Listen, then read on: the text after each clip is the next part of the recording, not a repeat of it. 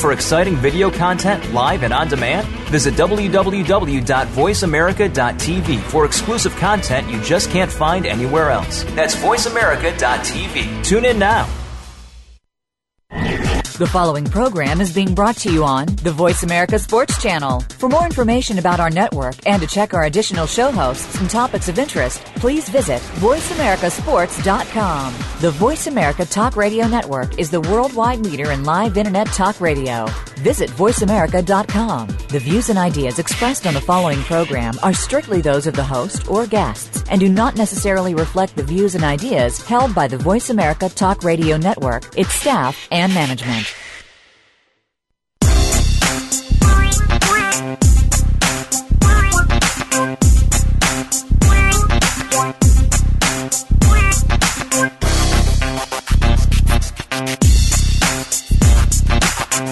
Welcome to Loving That Sports Talk with your host, James Loving. If you're looking for a fast paced show that covers football and so much more, this is the place to be. Now, here's your host, formerly of the Philadelphia Eagles, James Loving. This is James Loving. I'm hosting Loving That Sports Talk, and I'm back another week hosting this, the talk show, you know. Oh, just good to be here. You know, everybody. You know, there's so much going on in the world of sports today. You know, we got um, we got some great guests on the show today. Um, we're gonna talk about a little bit of baseball. Get a little baseball in. You know, start of baseball season just started. Uh, great, great. You know, we got um, you know, everybody's a Yankee fan. You know, we got so many Yankee fans out there, and most of our Yankee fans, you know, uh, in Arizona, you know you know, I hate to say it, but you know, we want to talk Yankees, but then you got all these fans out here that want to talk about the D backs, you know. So that'll be great, something to talk about. And like I say, every show we like to um, get the young folks, the young kids audience out there, you know, to make like to help these young kids, you know, to help them out, to make sure they're going in the right direction, you know, for us to make sure things are going right for them, you know. Um, this this is the best thing ever that we ever could do.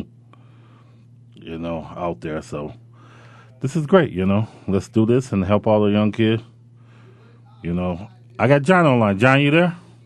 Hi, James. How are you? Good. How are you doing today, John? Pretty good. Pretty good. What's going on?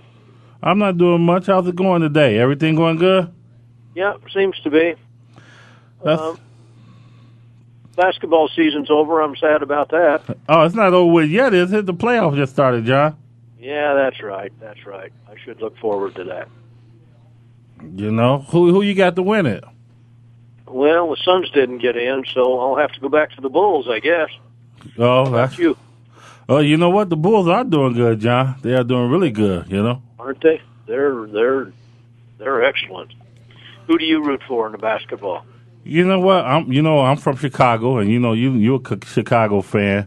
But the thing about it is, um, I hate Miami. You know what what um you know that team had done. But you know what? I got to go with the Bulls. You know I'm not to be a bandwagon. I've always been a Michael Jordan fan in Chicago, so you know I got to go there. Who you like? Oh, the Bulls. I I lived in Chicago when Michael was there, and it was great. Best ever. Now, most people say they don't watch basketball to the playoffs. Are you like that, John? No, no, I really got into the Suns. I really did. I liked them, but uh, I uh, uh, since they didn't get in, I'm kind of disappointed.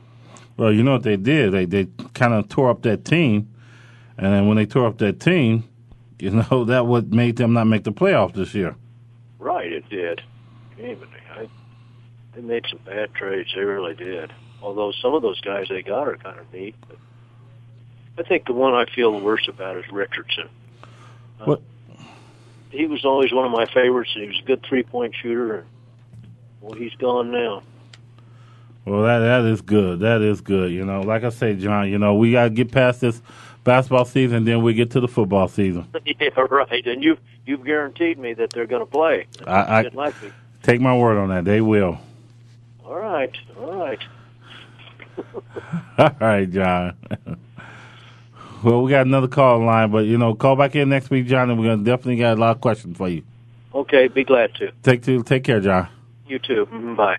I got Tony Howell. You there, Tony? I'm here. How you doing today? I'm doing pretty good. How about you? Oh, you know what? You got me sweating here in the studio, Tony. uh, don't want to do that. uh, we we've been trying to connect for so long and, and, and get there, and I'm just excited to have you on there, Tony. Well, it's great to be here for you. Well, you know, Tony, um, let's start off, you know, like tell all the listeners, you know, um, who you are and what you do, you know. I know you John Mighty Lost John, but go ahead and uh, introduce yourself for all the listeners out there. Okay, my name is Tony Howell. I'm the uh, special assistant to the general manager for the Los Angeles Dodgers. And uh, basically, uh, I'm one of the guys that are out there scouting, uh, evaluating other clubs for possible trades and things like that, or picking up free agents and, and so forth.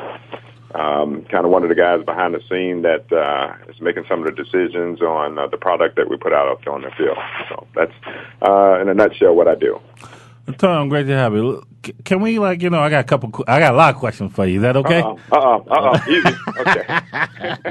I'll, I'll, do as best I can. well, you know what? Um, I'm just honored that you called, and like I was telling, you know, everybody, I'm like, I was so excited I couldn't even sleep. Like, like I got Tony on the line today, and but anyway, growing up and like, and how you see like young prospect coming up to play in the world of sports, baseball how tough is that on them mentally and physically, just for the for the young kids to tell them how could they succeed their dream in life?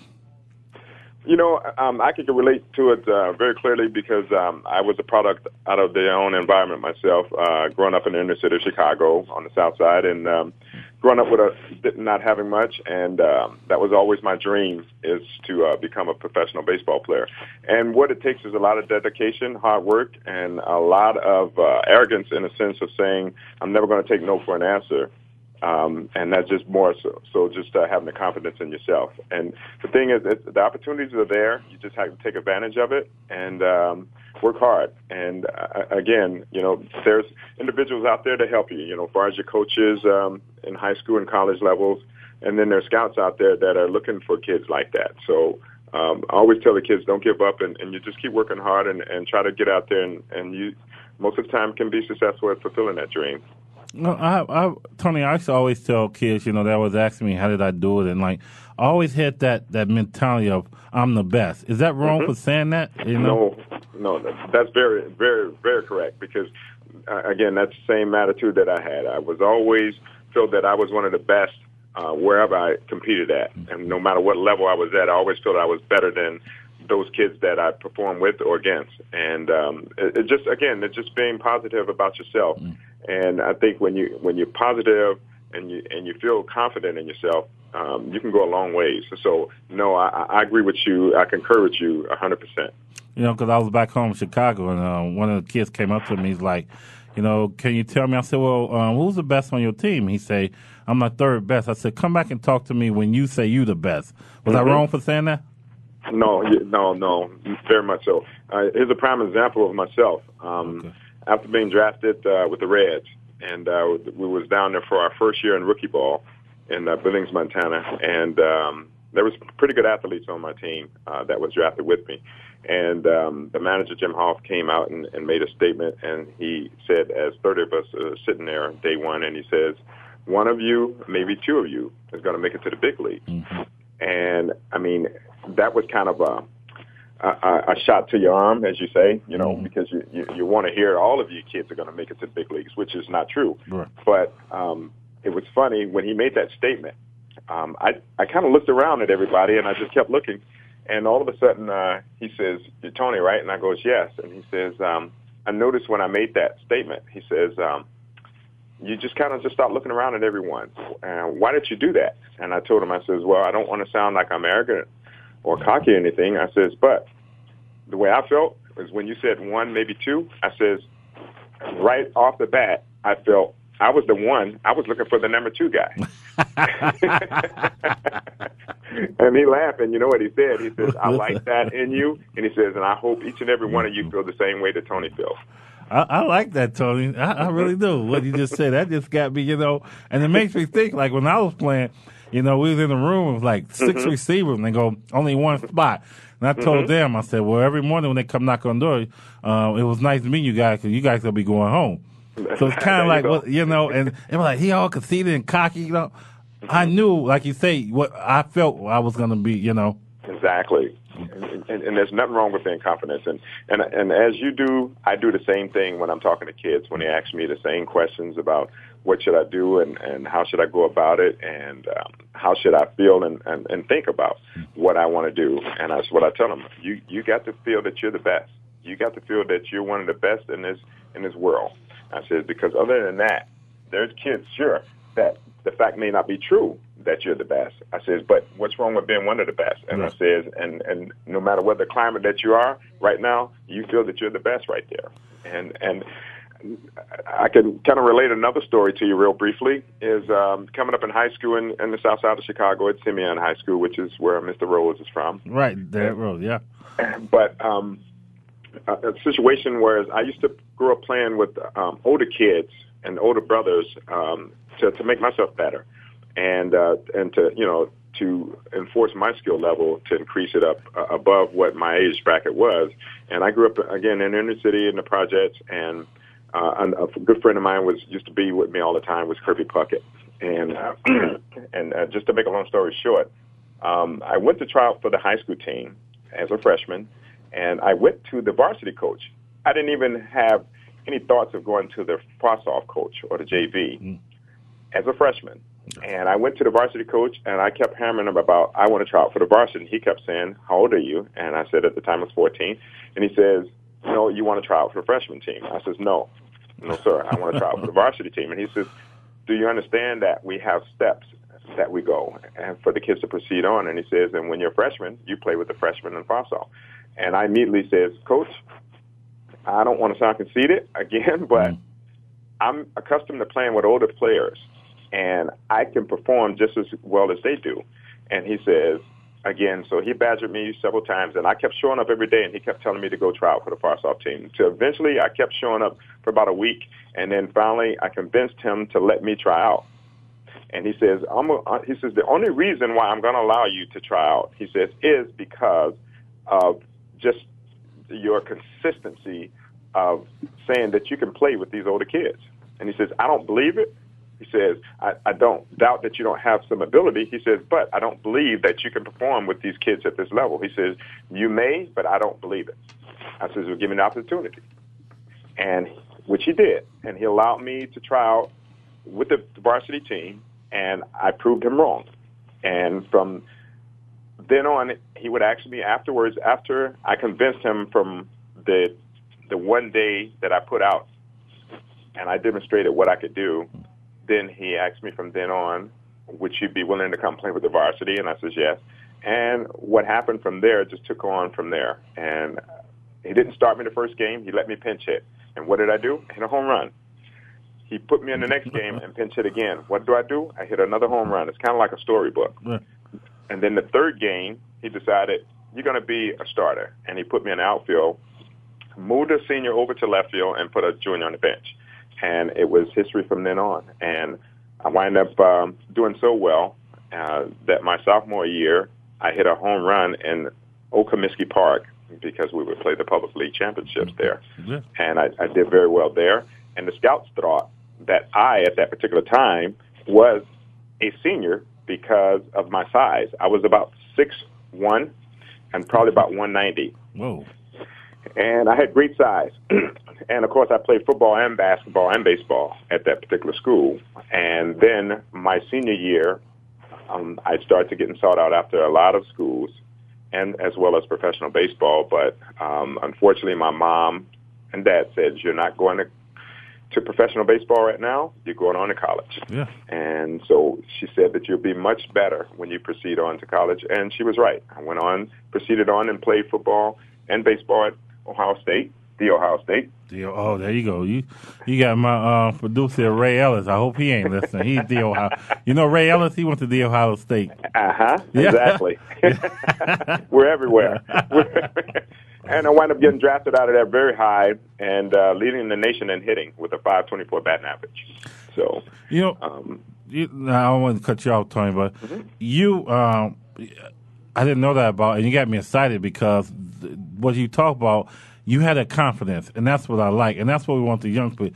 What we what I want you to talk about, Tony, and and I hope you could talk about it is um I want you to talk and tell all the listeners because I like to direct like the younger kids and help you know. Mm-hmm. I want you to Sure. tell them how your upbringing was, your mom and dad, and how like, what you said about going to college and how that affected you the your decision. Because most people always just want to take off, don't want to go to college and make that money. But Mm-hmm. what you say your mom said you're going to go to college, and and I want you to talk about the tell the listeners how your upbringing was from Chicago. you know how we know how it is growing up in Chicago. Oh yeah, And it's rough and tough in your family. Because when I grew up, I grew up in Robbins, Illinois. You know what Robbins is, where oh, Dwyane yeah. Wade was. oh yeah. And it was tough. And I was like, oh, I got to get my mom and them out of this neighborhood. That's how I was mm-hmm. thinking. My mom like, no, you get your education. That's how you get us out of this neighborhood. That's but exactly what we're right. to do, we're going to take a break. Okay. And I want you to talk about that and explain because, man, you got me. I'm to bookmark this show to let everybody listen to this because you really got me inside. So we're going to take a break. And you don't leave, Tony, because.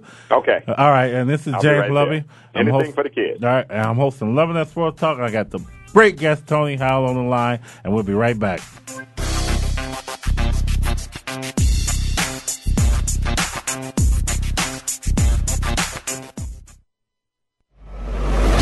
Your internet flagship station for sports, Voice America Sports. Do you love sports talk? Can't get enough sports talk? Have we got a show for you? It's about the NFL training camps, Super Bowl previews, a look at the new starting quarterbacks, and weekly key injuries. We'll take your calls and emails right on the air. Former Philadelphia Eagle James Loving is your host, and you never know who'll drop by for a co-host spot or an interview on the spot. Tune in to Loving That Sports Talk with James Loving every Wednesday at noon Pacific Time, 3 p.m. Eastern Time on the Voice America Sports Channel.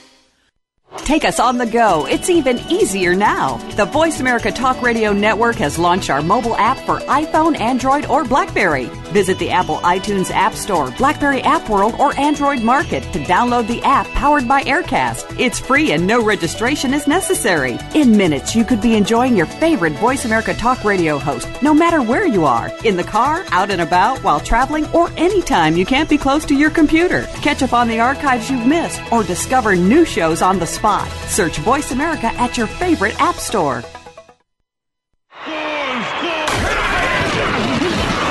Your internet flagship station for sports, Voice America Sports.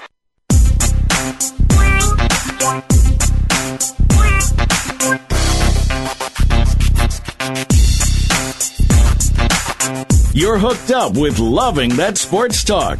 James Loving and his guests want to hear it from you. Call us at 1 888 346 9144. That's 888 346 9144. Or drop an email to Loving That Sports Talk at yahoo.com. Now, back to the show. This is James Loving, back hosting Loving That Sports Talk. I got Tony Howell on the line. Um, you know what, Tony? Before, when we went off for break, you know, we talked on the line. I'm so excited. I couldn't even wait till the break over. I was telling the engineer guy, Matt, get us back quick. But kind of like we say, I want you to refer on, like growing up in Chicago, you know, your mom and dad, how they tell you get that education, go to college. You went to the Ohio State. You had to mention that.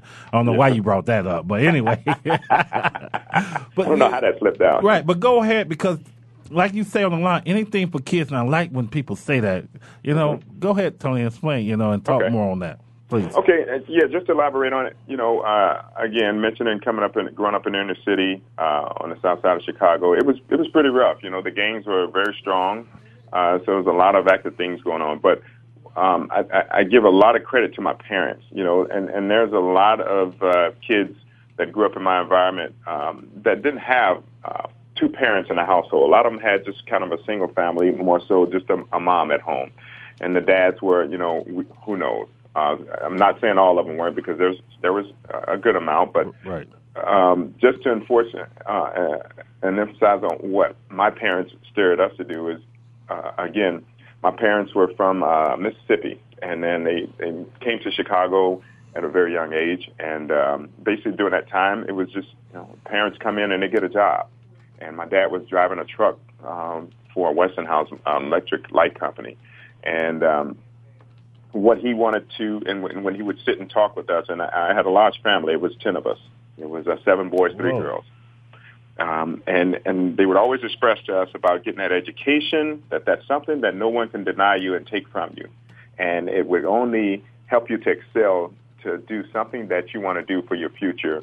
So eventually, when you have a family, that they will be much well off than we were, and not saying that we were in a bad situation. It was just the situation that we were put in. But uh, uh overall, we still had a good life, which is where we grew up down there in the projects. But again, um, that was something that they always expressed. And, and so what we did is we took that to heart, uh, each and every one of my brothers and sisters. And I, I must say, and, and glad to say, that each and every one of us do have a college degree. And, and that's, we think that's um, very, very um, appreciated. But again, that, that, that was instilled in us from our parents. You know, they had guidelines for us, and they was very strict on certain things that we did and what we didn't do. And again, you know, my, my dad probably he, he didn't get the opportunity to play professional baseball. He was a pitcher, and uh, he played uh, briefly a little bit in the Negro Leagues right at the end mm-hmm. as a pitcher, and then uh, of course with the Memphis Memphis Redbirds, and then they eventually moved to Chicago, and then again he started uh, working. But um, just tell a, a real quick story on myself on what it enforced me and and, uh, and how it enhanced me to to do as well as I did. Right. Um, excelling was again growing up, and then um, I was in that situation where I was going to be drafted in high school, and um, I was all set, and I did very well. And the scouts would, and the funniest thing was the scouts would uh, contact me, and they would see me out there at, at, at games, mm-hmm. and they would say, "Hey, Tony, um, you're going to sign if we we draft you? And I'd smile and say, yes, sir. and I was yeah. pretty excited about it. And that's all I wanted to do. And I would talk to my friends. You know, my friends were all excited for me. Right. And he's like, man, you're going to be drafted, man. You're going to sign a contract and you're going to go play professional baseball. You think you can send me some bats? You think you can send me a glove? And so I was taking orders, you know, um, that I didn't care if I was the 50th round or the 100th round pick. You know, I'm, I'm going to get down there. I'm going to do well. So I had taken orders that, I, yeah, I'm going to send you some bats, I'm going to send you some gloves, and so forth. And I was wondering at times, I didn't know at that particular time when the scouts would ask me that, they'd go, hey, Tony, you know, if we draft you, uh, are you going to sign? And I would smile and say, yes, sir. And then they would give me a kind of a strange look like, really? And I had no inclination why they were thinking that way or, or looking that way. Right. And come to find out, I found out when I was drafted by the Phillies, and the scout Tony Lucadello came to my house. He was an older veteran scout, and he came to my house. And take in mind that my parents never really expressed to me about that I wasn't going to sign right. a professional contract at that time. Mm-hmm. So my thinking is that's what's going to happen. And now the scout is sitting there, and he's talking about the Phillies organization telling them uh, where I would probably wind up going and so forth and so on. Mm. And then all of a sudden, uh, they were done. And then all of a sudden he says, okay, well, we're going to get to business. So my mom says, okay, what type of business? And he says, we're going to talk about a contract, a signing bonus. And all of a sudden my mom, just out of clear blue, says, Mr. Lucadello, don't worry about that. So now I'm I'm thinking like, wow, this is awesome. You know, my mom, we don't even she don't even want any money. All right, I'm sitting back in my chair waiting to hear what your mom said. Okay, uh, you know I'm waiting. Go ahead, Tony. and, and all of a sudden I'm sitting there, and then all of a sudden he says, "Excuse me," and she says, um, "You can leave that uh, contract in uh, your briefcase." She says, "Because Tony's not signing." Yeah. Oh, and my heart dropped. I'm like, oh no, mom, wait a minute. I said, you know, this is my opportunity to play professional baseball. This is my lifelong dream. And so all of a sudden, uh, she says, "Yeah, I understand that." She says, "And you're going to get that opportunity, but you're not going to get it right now." And and Mr. Lucadello starts to talking to her and says, "Ma'am, you don't understand um, the opportunities that your son is, is is about to take and get." And so now my next statement was to talk to my dad. I said, Dad, please. yeah. Talk to mom. and he just kind of sit there and he looked at me and he just smiled. And, and my nickname was Tiger. Tiger. Uh-huh. So he says, Tiger, he goes, me and your mom already had this discussion. He says, you're going to college. Yeah. I was like, oh my God. And so I can think now my dream is down the drain right now. Yeah. And that's the way I looked at it. I thought my this was the only opportunity I was going to have.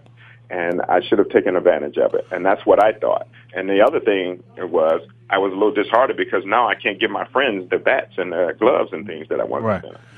But of course, that was minor. But what happened was the statement that my mom made to Mr. Lucadello was after he stated to her, he says, if I sign right now at the age of 17, he says, within about three years, he says, I would be in double A, which is mm-hmm. pretty close to getting to the big leagues, Right. right? And my mom, she had no clue about what levels baseball had in the minor leagues. Right. So it was kind of funny. And she says, well, Mr. Lucadello, she says, you says in about three years he'll be in, uh, what you call it, double A? And Mr. Lucadello says, yes, ma'am, that's right. He says he would probably be within a year to two max from the big leagues. And so my mom says, well, I figure if he goes to one of the colleges that he uh, hasn't decided on yet, but attend, within three years, he'll be three times as better, and he'll probably be, she says, who knows, you can come and draft him then, and you can probably get him, and he'll probably be in double Z. Yeah. You know, no clue. and he he was stunned because he just assumed from where I came from, low income, Yeah. inner city environment, Right. you know, a little bit, you know, a bit poor, and that we were going to turn down an offer that he hadn't even made yet. Yeah. And she expressed to me, as well as my my father, that you're going to go to college. You, you, each and every one of the kids, we promised that we're going to get that college degree. And she says, I'll be done if I'm going to let something distract you from doing it. And she says, if they want you now, they'll want you even better later because in three years you'll be three times as better. Now, take it in mind, it was, I was a six round pick, Hmm. and probably would have been higher, but because all this time, that's when I realized that scouts were asking me these questions when they would see me out at a game and looking weird is because when they would call my home and ask my mom about the same situation, Yeah. if your son is drafted, is he going to sign? She was telling them no. No. And to this day, I am so grateful for what my parents steered me to do was because she was right. When I pursued on and went to college, and in three years, you're drafted from a four-year university, which if you went to a junior college, you're drafted, draftable, eligible every Mhm. year. I went on, and in three years, I become an All-American Mm. in both sports, and I become the nation's best hitter and lead the nation in hitting with a 524 batting average, and then wind up being a within a, a, a first round pick. More so, I was um, our um, optional pick, uh, which was in the uh, in between the first and the second round. So um, that just goes to show you how well my skills progressed. At the same time, now I got three years under my belt as far as to getting my college degree. Exactly. And I, so what I did is went on and played my first year in the minors, and then during the off season came back and finished, Keep talking, Tony. I'm listening. and then got my degree, a, a, a BS in special education and a minor in business administration. And the thing was, and graduated with honors with a 3.48 GPA. And, and I'm so grateful for again today that my parents instilled that in me to to pursue on proceed on to school and and college and get that degree. And so I had the best of both worlds. I was playing professional baseball, and I had just finished and completed and got me a college degree because my dad expressed to me. He goes, "What happens if you go out there the first day Yeah. and you tear your ACL or something and you can't play professional ball anymore? Your career's over. What are you going to do?" And then he says, even if you go and you play three years in the minor leagues and you do the same thing, that's three years wasted that you could have taken advantage of and got that college degree. Because that's something that they can't take from you, and that's something that's always going to be your meal ticket to get you some type of job, even if it's not in the same field that you got the, your degree in. So I'm, I'm very grateful, and I have a degree under my belt, and I'm very proud to say that. And I tell you what, um, I, I would see some of my friends that kind of went other options and, and went the other way, wind up going drafted in the minor leagues for one year and got released, and it's history. You know, it's all over for them. And I've had some that have made it, like I said, a Kirby Puckett. But the thing is, um, the odds are so so far against you, and if I can always express to kids, man, if you got that opportunity to go to college, man, take advantage of it. And unless you one of those top five draft picks in baseball or whatever, mm-hmm. um, I would I would encourage you uh, to get that degree it's so important to you. And you That's know something that you're going to need. And you know what, Tony? That right there, what you you know. I know there's more. I, we we ain't done yet with you. We ain't done yet. what we're gonna do? We're gonna um, take a break, and when we come back, I want I want to ask you something about you know because what you said. I want to relate a little bit that. Well, you know, do your mom know my mom? Because that's what my mom did with me. But when we come back, I want we want to talk about the pressure the parents put on kids to play sports. So we're gonna take a quick break, Tony, and okay. we'll be right back with uh, my guest Tony Howell on the line, and this is James Loving, hosting Loving That Sports Talk, and we'll be back. You got to listen in.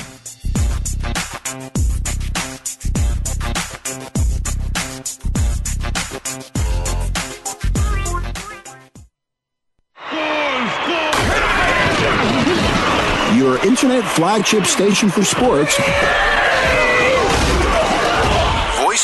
Sports. Have we got a high energy, all access sports show for you? It's Outside the Huddle, starring Lemont Williams with co host John Inglesby. Each week, join Lemont and John as they take callers, discuss the week's top stories in the world of sports, and sit down with active and former players to discuss their transition from sports to business. Outside the Huddle is a great resource for players making career transitions both on and off the field. Tune in Wednesdays at 8 p.m. Eastern, 7 Central, and 5 Pacific for Outside the Huddle on the Voice America Sports Channel. Do you feel the need for speed? Whatever your addiction, NASCAR, IndyCar, NHRA, Formula One, or even lawnmower racing, Pit Pass USA has got you covered. Larry Henry here, host of Pit Pass USA. I put my 30 plus years of being a motorsports broadcaster to work to bring you not only the best guests, but also the most interesting guests in racing. Pit Pass USA with Larry Henry, your front row seat to the world of racing. Wednesdays at 7 p.m. Eastern on the Voice America Sports Channel. Be there or get a DNF. Each week, take a visit inside the locker room of your favorite sport with Des Clark, Paul Fresh Clark, and Lester Scudder Davis as they bring you sportsmanlike conduct. As a current player, Des Clark can bring you inside the sports world like nobody can. His co-hosts represent the fans of the sports world. With both points of view on the table, it becomes an engaging and entertaining program to say the least. Sportsmanlike Conduct can be heard Tuesdays 6 p.m. Eastern Time, 3 p.m. Pacific Time on the Voice America Sports Channel. Your internet flagship station for sports, Voice America Sports.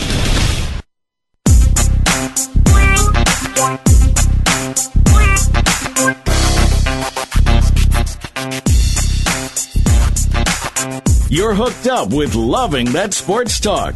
James Loving and his guests want to hear it from you. Call us at 1 888 346 9144. That's 888 346 9144. Or drop an email to Loving That Sports Talk at yahoo.com.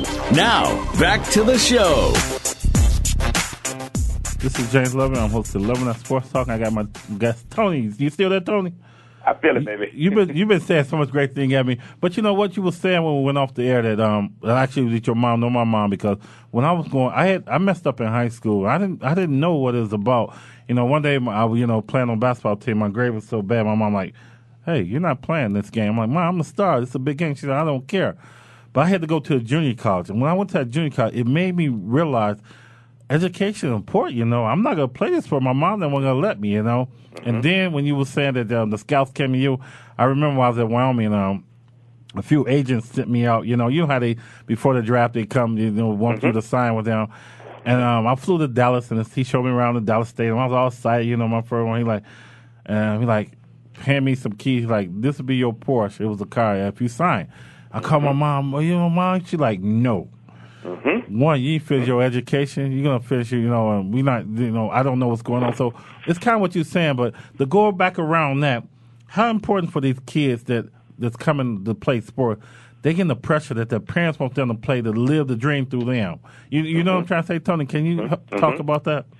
Oh yeah, you know, and just elaborate on that is you, you see it a lot, and and you know I saw it, uh, especially even on the other side, um, scouting um, after after my career was done, of course, it was a little shortened, but anyway, um, I came out and I was scouting for the Chicago Cubs, and I was an area scout, Mm-hmm. and um, I had I was in charge of five states, and I would and I would be out there and I would be uh, talking to the kids, and of course I'm trying to convince them uh, to sign, but that was something I was always honest with the kids, especially the kids that are not going to be selected higher in the draft, and I'm speaking of after 10th, uh, 15th, 20th rounds, and so forth. Well, the signing bonuses are not going to be uh, that large. They're going to be pretty small. So in essence, um, I would try to talk to the kids and, and, and try to emphasize on, uh, which is going totally opposite of what my job was, Right. was to try to convince these kids to sign. And of course, I would be sitting in there talking to the parents and so forth, um, and say a kid, uh, we take him in the uh, 25th round, and the signing bonus is going to be very minimum, okay? And um, just to throw out a, a, a ballpark figure, back then, you know, say it was a five thousand dollar signing bonus, and that was it. And then he's going to go down and and get whatever the salary is in the minor leagues, a thousand dollars a month or whatever.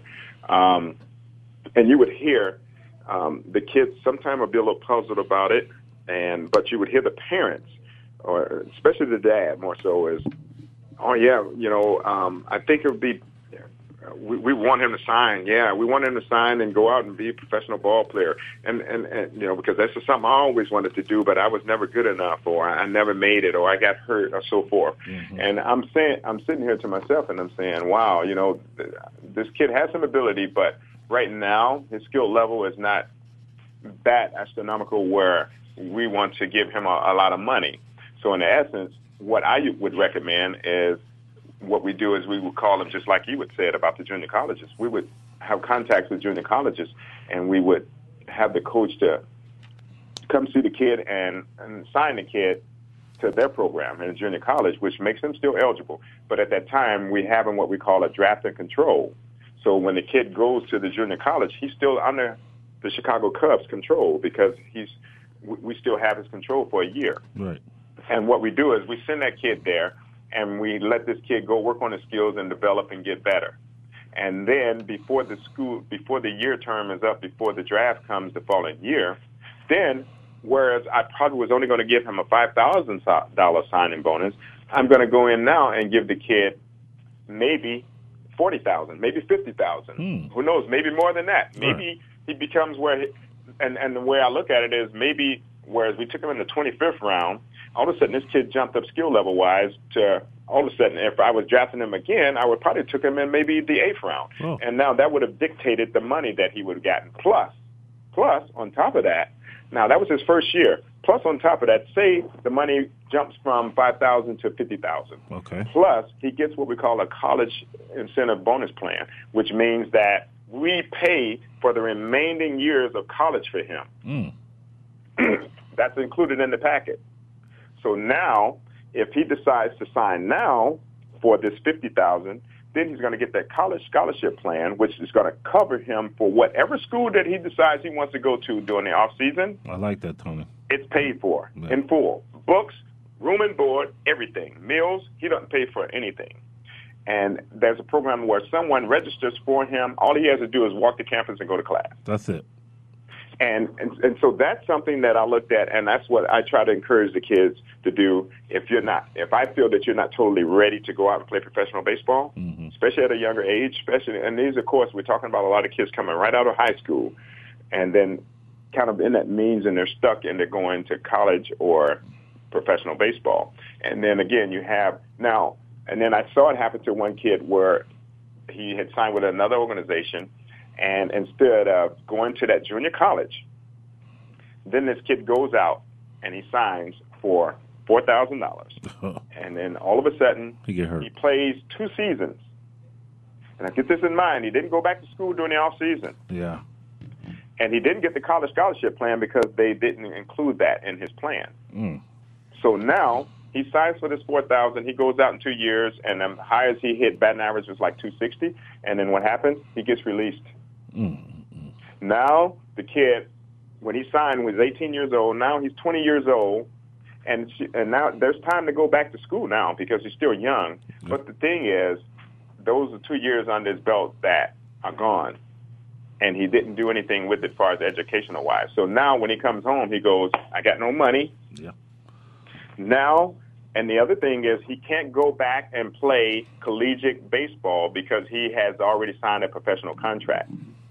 So now, if he wants to go back and play at whatever school, he can't play. Right. He can only play some semi-pro baseball or summer baseball during the summer. So now it's shattered, and then he's already been shattered because he's been released. So in essence, he lost two years of that school and had uh, towards that degree. So now he's probably going to wind up, if he's able to get some student loans or whatever, and go to maybe a city school or something like that, a junior college or whatever. But that's what happens. And and the other thing is happens where you get kids that have probably been in the minors maybe four or five years that didn't have that plan, and then all of a sudden they come out and they're like, "What am I going to do with my life?" Now you got to go and get a job. You're going to have to go get that nine to five or something to to make ends meet and and have a salary to provide for yourself. And who knows if you have a family. Oh, now, Tony, no, now with the, you know, like with football, and like you say, with it, is it is it the um how do I want to say this? Is it your fault or somebody's fault? Did they sign these kids uh, young and not telling them? It's just like football, letting these kids leave out early at school and knowing that they should finish their education. And you know, Mm-hmm. who who do we go to? I'm, I know you saying you won't do that. You have a plan for them, Mm-hmm. but all other organizations just saying, "Hey, we want that kid now," and not thinking the long run with these kids. You know, it, it's it's kind of um, a situation that you you have the, the, the scouts that go out and, and they have a job to do, Mm-hmm. and and that's what they're paid to do. Um, I, I think it's it's more so that, and then you have some of the kids that have representatives that um, kind of fill them in on situations like that. Um, it's what you have to understand is that, like I said, on on the professional side, um, their job is to get you to sign that contract and get within that organization and play. So, what what I noticed that they do do in baseball, as far as uh, when they talk to the kids, is I think for most of the part they're upfront with the kids and they explain and express to them at the level that they have been taken, as far as round wise, that um, it's it's kind of your choice and your decision what you want to do for your future. I know this is your goal and dream, what you want to do, um, but you also need to take into consideration. We may think you're ready, you think you're ready, or we may not think you're ready. But the key is you have to think about your future. We want you here. We would love you to be with us. But the other key is you have to make that decision. And I know sometimes that, again, you probably have parents that are not within the household with the kids, and maybe some of the kids are with their grandparents and things like that. Um, I think it's best that then, when you, uh, in order to learn that, you just need to go and maybe, hopefully, maybe your coaches, you maybe high school coaches can talk to you. Maybe the boys club. Maybe you can talk to some representative there, um, or, or former athletes that can kind of instill you. I'm always here and gone up to here when an athlete uh, that has played in the past and has done it, and then can go back and and give and educate these young kids on not just making a drastic decision right away that could cost you in the future and and cost your life uh, as far as to to kind of be in rumbles for a bit. Um, so I think there's different avenues that you can can go and and and probably seek some of this information, but I really I, I, I really expect and hope kids that they, they would do that. And, and you know that's a good point because like when I was growing up, I was like, you know, um, we grew up like you say, you know, where Robbins was, but Mm-hmm. I wasn't thinking. I'm just thinking, oh, I'm gonna get my mom and Molly, you know what I'm saying, and uh, but Mm-hmm. the thing about it is was. I, I should have thought, like you were saying, be proud of what we. 'cause my mom and I always made, you know, and get that education, come back, and then later on in life, like you say, those things would come. Mm-hmm. You know, and that's what kids have to realize. You know, everybody trying to get that fast money now to get their Mm-hmm. parents out, but that could end the quicker that you just got it. You know. That's so, exactly and I look back and said, man, my mom, we had everything. You know, we had what we wanted, but we had what we need. Mm-hmm. And that's what my parents provided, and that's great, you know. And Mm-hmm. that's the that's the best thing a kid can ever look at and saying, you know, I can wait for that money now, you Mm-hmm. know, until it, like you say, is better. But every kid look at, oh, we need that money now. We poor, you know. You know how it is in Chicago. Kids Oh, looking sure. at, you know, so you know, it's good for like you say us to talk to these kids. Say, hey, it is their decision. They ain't got two parents and they trying to help, but Mm-hmm. you know, the decisions you make, you know, you got to work hard at it, and and you know, like you say, always think of that education. That's true. Yeah. And and, and, that's something I always enforce on the kids.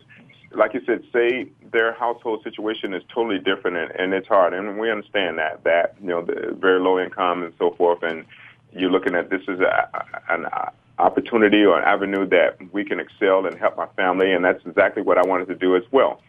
Um, but also, while we're making these decisions, think about our future and think about how important I can't over you know I can't express it even more that how important education is because this is something that you're going to always need no matter where you go and what you do. Um, and the reason why I express that is even the kids, the Latin kids over in Dominican, um, Puerto Rico, uh, Venezuela, um, we have academies out there, but what we do is we also take those kids in there and school them. I mean, we educate them because this is something that they're going to need in life um, throughout once they're even done with the game of baseball. And you know, I, and, and just reverting back to kids here in this in the city, and, and no matter where what state you're in, um, there's poverty everywhere. But the key is, I understand some situations where the kid his back is against the wall and he has to do it because there's no one in the household to do it. There's no father figure or, or in the household, so the kid has to go out and strive and do it himself. And y- yes, and you know what? Sometimes you have to do it, but when you have to do that, what I would express to you is if you're sitting there with that scout, you ask him, is it possible, any way possible, that you can get me some type of scholarship, college scholarship plan that I can take on when I come out during the off season, even if I'm the 20th round, is there some type of college scholarship money that you can give me, even if I have to just go to a junior college uh, during the off season? Because that way you're working towards your future as as as as well as you're working towards your future on the professional matter, as far as playing professional baseball. I, that's something that I would really enforce kids to do. Okay. What we're going to do, we got to take a break, Tony, and then we'll be back. We got a guest online. He might have a couple questions, too, for you. We got Chris McMillan from Hawaii. So we're going to take a break, and don't leave us, Tony. You know, this I is won't. good stuff. And this I'm is James. Lovey. I'm host of Loving That Sports Talk, and we'll be right back.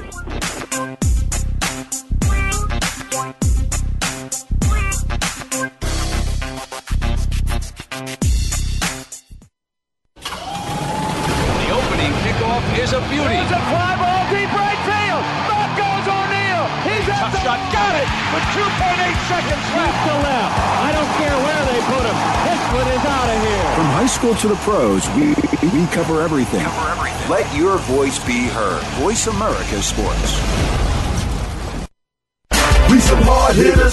We some hard hitters. Hard Hitting Radio is a new kind of sports and entertainment show. Your hosts are NFL veterans Mark McMillan and co-host Byron Evans. It's an hour of hater-free radio every week. You'll hear interviews with top athletes, celebrities, coaches, and fans. It's humor, hits, and conversation.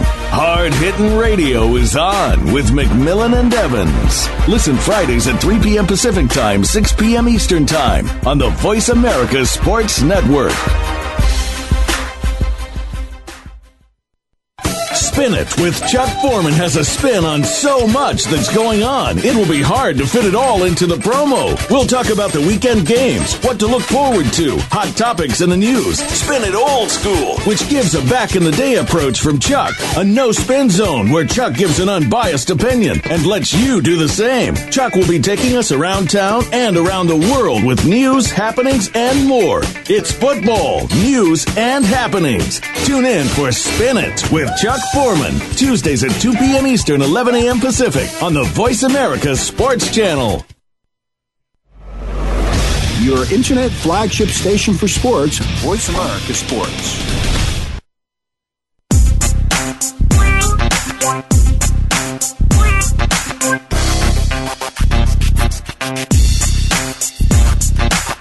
You're hooked up with Loving That Sports Talk.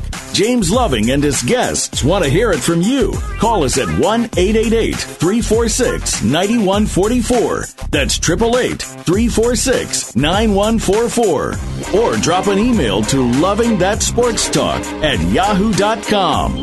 Now, back to the show.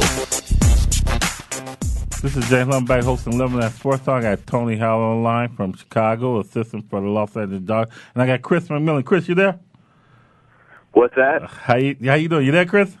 Yeah, I'm there. You kind of broke up a Oh, little bit. all right. How you doing today? I'm doing good, man. How you doing? I'm doing good. Thanks for calling. We got Tony, and we was talking about you know how you saying you know the kids going into professional sport. I know you're a basketball uh, strength and coach right out there in Hawaii. Uh, and I love when you talk about the program that Hawaii has that the kids they can be NCAA eligible. Can you explain that a little bit more? Yeah, well, there's a the, the NCAA requires uh, freshmen and student athletes to have a certain GPA. Um, I want to say at one point in time it was a 1.9. It may even be a 2.0, but uh, what we've ran into here in Hawaii is we found that it happens a lot with uh, with freshmen that uh, they will be eligible NCAA wise, even though their grades slip below a 2.0. Um, but now there's a new university rule where if anybody slips below a 2.0 cum, uh, that person is academically ineligible for the university. So the university will actually keep them out of uh, of their respective sports. Is that a great program, Tony? Oh yeah, I mean because because you're stressing you know education, and um, and in order to stay eligible to play any sport, of course, the GPA has to be above that C level. So I would say so. You there, Chris? Yeah, I'm here. And that's a great, like what Tony was saying, the education when the kids get hurt, they don't understand that afterwards you could be hurt in one day, then your career ends. Where do you go from there? You, yeah, I mean, we uh, we talked about this the last time I came on the show, and you know, there were guys that you know I played with that I was worried about. You know, you you you think about what's going to happen when you know they can't play football anymore, or you know they can't play basketball. How is this person going to go out there? and attack society and, and have a resume that's good enough uh, to to to get interviews and, and, and go on and interview well and get that job. You know that that that was a a concern at 18, 19 even I saw. So it's just really important for kids to take that education very seriously. Um, it is a serious matter. They got to understand the percentages and odds are stacked against them as far as actually being a pro uh, and making their dream a true reality. So education is the key. Tony, uh, Chris, I'd like to ask you guys a couple questions. Tony, um, are, are are athlete role models? You know, I would say so. You know, I know you have you you have um, athletes come out and say I'm not, and so forth. Um, you know, I always say you know my parents are, but I think I have to say that athletes are in a sense because that's what a lot of kids look up to. They want to be like you, and I think if you can kind of put down a good positive guideline for them, um, they mimic you and they want to do exactly what you do. So, you know, I, I know there's several athletes or a lot that say that they're not, but in true reality, true reality, they are. What do you think of that, Chris? Yeah, I'd have to agree. It's uh, it's it's pretty common for you know for kids to sit here and and watch TV, you know, the NBA and even college, and you watch MTV, and you know, all they see is their favorite musician or their favorite athlete on TV with the money and the glitz and the glamour. And, you know, as kids, you see that, and then that's what you want to have. Um, again, kids begin to do things that their favorite athlete does. And, you know, I always go back to the whole shooting sleeve that Allen Iverson started, you know, back in the 90s. Everybody wears that shooting sleeve now. And it's just the thing where people want to follow him. So athletes, whether they want to be or not, are role models kids do look up to them, and kids will eventually try to follow in the same patterns and footsteps that those athletes uh, portray and do on TV. Uh, now you hope that they don't, you know, try to do the bad things. Mm-hmm. But at the end of the day, you know, uh, for a 12-year-old kid who's impressionable and not really sure where he's going in life, when he sees his favorite athlete on TV getting in trouble, subconsciously it does plant that seed. Well, if so-and-so's doing it, you know, maybe I can do it. So athletes got to be very, very careful in all things that they, that they do because they are under a constant microscope. Mm-hmm. And that's what I was going to say. You know, athletes got to go out there and they under that microscope every time. They can't do no wrong. I mean, we all make mistakes, right? So why do we criticize them when they make mistakes? Are you asking me? Yes. Uh, it's it's kind of one of those things where you know you're an athlete, you get paid millions of dollars, and your job is to uh, play basketball. But once you're on that spotlight, your job is to also um, show good character. You know what I mean? And be, because you're, you know, in the news and the media, your job is to show kids how they should act and the right things to do. it's kind of one of those, those those unwritten laws or one of those things that's not written in the job description, along with obviously respect your teammates and, and the obvious things that are coming off the team. But there's other things that should be outlined that aren't in that job description. Doing the right thing, you know, being a positive role model. You don't get to make mistakes in the media like that because you're going to be ridiculed and criticized for doing so. So it's one of those things. You know, you're going to make three, four million dollars a year. You got to be able to accept the fact that there's certain things you cannot get caught doing. It just is what it is. You know, we got three minutes to close. I want each of you, you know, you start off, Tony. What thing I like to end the show with? What things you could tell the young kids out there, something to encourage them, or you know, something good. Just the bottom line is, you know, you got to think positive and live your dream out. And the the way that you're going to do that is you got to play hard, you got to practice hard, and you got to go in that classroom and you got to study and be and play hard. Chris, can you sum this up for us? Yeah, I mean, pretty much the same thing. You know, we talked about this a couple weeks ago. It's just, it's just very true. You know, again, like uh, like Tony said, you got to play really, really hard, stay mentally strong and tough. Don't let anybody take you off your path. And if you have a goal and, and a dream, do everything you can every single day to get to that goal. You know, don't let anything take you off path, and you know, just do the right things each and every time. You know, what I mean that that you walk outside your door and that you're in front of a group of people. You want to make sure and understand that you're always on stage, and you want people's perception that you always be of the highest level. You know, and I like you to. What I like to do is, if it's possible, you, Chris, and Tony, next week, if I could set this up and have some um, kids call in and, and they ask you guys questions, if that's possible, because you, me, and us sure. talking, you know, we, you know, we know, but we can get them to call and sit here and, and talk to you guys. I would love that if that's possible. Very much. So. That works for me. Yeah, absolutely. So I, you know, I set up this week and I have all the kids come in. You know, have some kids come in, and that way we talking to them. You know, mm-hmm. directly. So, you know, Tony, thanks for calling in. You know, um, and Chris and guys, man, this show, I love it. I love it. I love it. More than. Sounds good. So um, next week, and um, I'll get everything out to you guys. We'll, we'll make another great show. Sounds, Sounds good. good. We'll talk to you later. Thanks for okay. being on, guys. Take care now. You bet. Bye bye. This is James Lovey, and uh, like I said, you know, um, get this message out to the kids, and that's what I love to do, you know, and um, to show them that you know there are people out there that care and and want their well being, you know, especially with the education. We got to we got to we got to force that even more. So, this is James Love, host of No One Loving That Sports Talk Show, and um, just say you know we'll be back next week.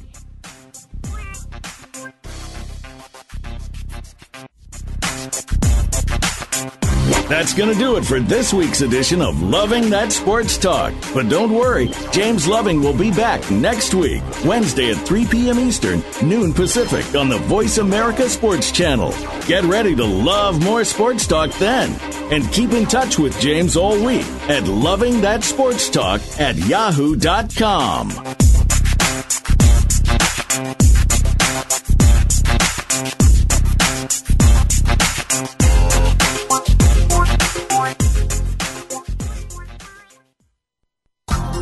Thanks again for listening to the preceding program brought to you on the Voice America Sports Channel. For more information about our network and to check out additional show hosts and topics of interest, please visit VoiceAmericaSports.com. The Voice America Talk Radio Network is the worldwide leader in live Internet talk radio. Visit VoiceAmerica.com. The views and ideas expressed on the preceding program are strictly those of the host or guests and do not necessarily reflect the views and ideas held by the Voice America Talk Radio Network, its staff, and management.